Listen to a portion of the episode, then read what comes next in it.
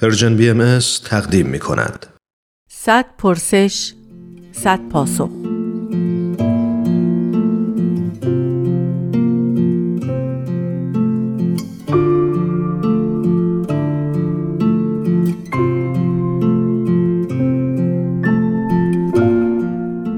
پرسش پنجاه و یکم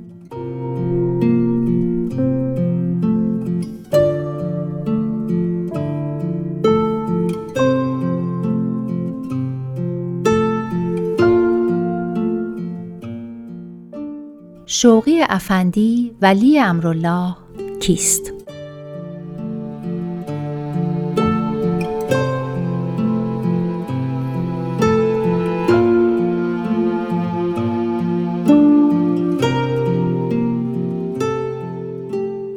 با عرض درود و ادب خدمت شنوندگان عزیز بنده ریاض الفت هستم در مورد معرفی اجمالی حضرت شوقی ربانی ولی امر آین بهایی می‌تونیم از اینجا شروع بکنیم که ایشون نوه دختری حضرت عبدالبها مبین آثار آین بهایی بودند که به عنوان مرجع جامعه جهانی بهایی از طرف ایشون منصوب گردیدن.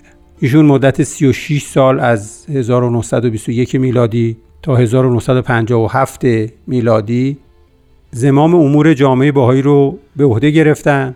البته ایشون ابتدا به عنوان منشی و مترجم حضرت عبدالبها وارد عمل شدن. به همین خاطر برای اینکه این وظیفه مهم ترجمه رو که بیان اهداف متعالی تعالیم آین بهایی بود برای فرهنگ و ادبیات غرب که زبان جهانی انگلیسی رو در بر می گرفت و برای تسلط به این زبان در ترجمه هرچه بهتر در سال 1920 میلادی عازم دانشگاه آکسفورد شدن و این مسئولیت پذیری ایشون و این حس مسئولیت مداری ایشون در همینجا آشکار میشه که برای انجام هرچه بهتر وظیفه خودشون تحصیلات رو در این حوزه تکمیل بکنن تا به نحو احسن مسئولیت خودشون رو به مرحله اجرا در بیارن. در کنار ترجمه که بعد از دوره حضرت عبدالبها به عنوان وظایف دیگری در مورد خدمات ایشون مطرح میشه می‌تونیم به توسعه نظم اداری اشاره بکنیم. نظم اداری بهایی که ساختار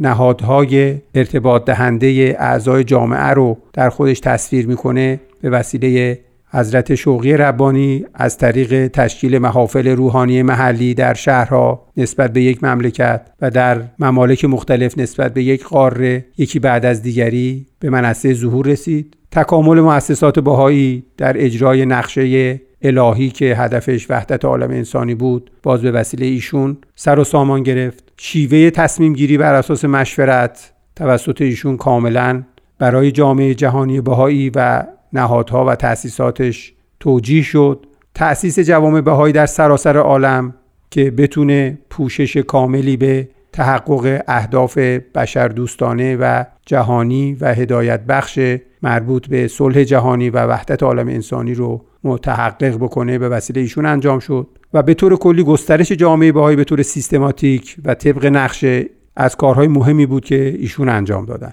می‌تونیم بگیم از همون لحظه مدیریت جامعه جهانی بهایی نقشه های مختلفی رو برای تحقق اهداف مطالعه آین بهایی ترسیم کردند و تعریف کردند و در کنار اون بنای مرکز اداری و روحانی رو که در آین بهایی مرکز واحد هست چون در سایر ادیان مرکز اداری و روحانی مجزا بود از هم ولی در آین بهایی مرکز اداری و روحانی در نقطه واحد هست. ابنیه‌ای که مربوط به این مراکز اداری و روحانی بود رو تکمیل کردند. بسیاری از تهدیدهایی که برای جامعه جهانی بهایی به وقوع پیوست رو تبدیل به فرصت کردند و در کنار اون آثاری تحت عنوان توقیعات و ترجمه هایی که از آثار پیامبر دیانت بهایی یعنی حضرت بهاءالله مورد نیاز بود رو انجام دادن و این ترجمه ها به نحو احسن در دسترس ما هست. در یک اشاره توجیه کلی حضرت شوقی ربانی رو می‌تونیم در مورد اصل وحدت عالم انسانی بیان بکنیم که ایشون اشاره میفرمایند که اصل وحدت عالم انسانی که محور جمیع تعالیم حضرت بهاءالله است صرفا منبعث از اظهار احساساتی ناسنجیده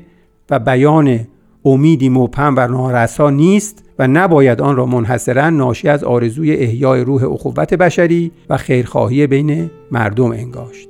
انتها.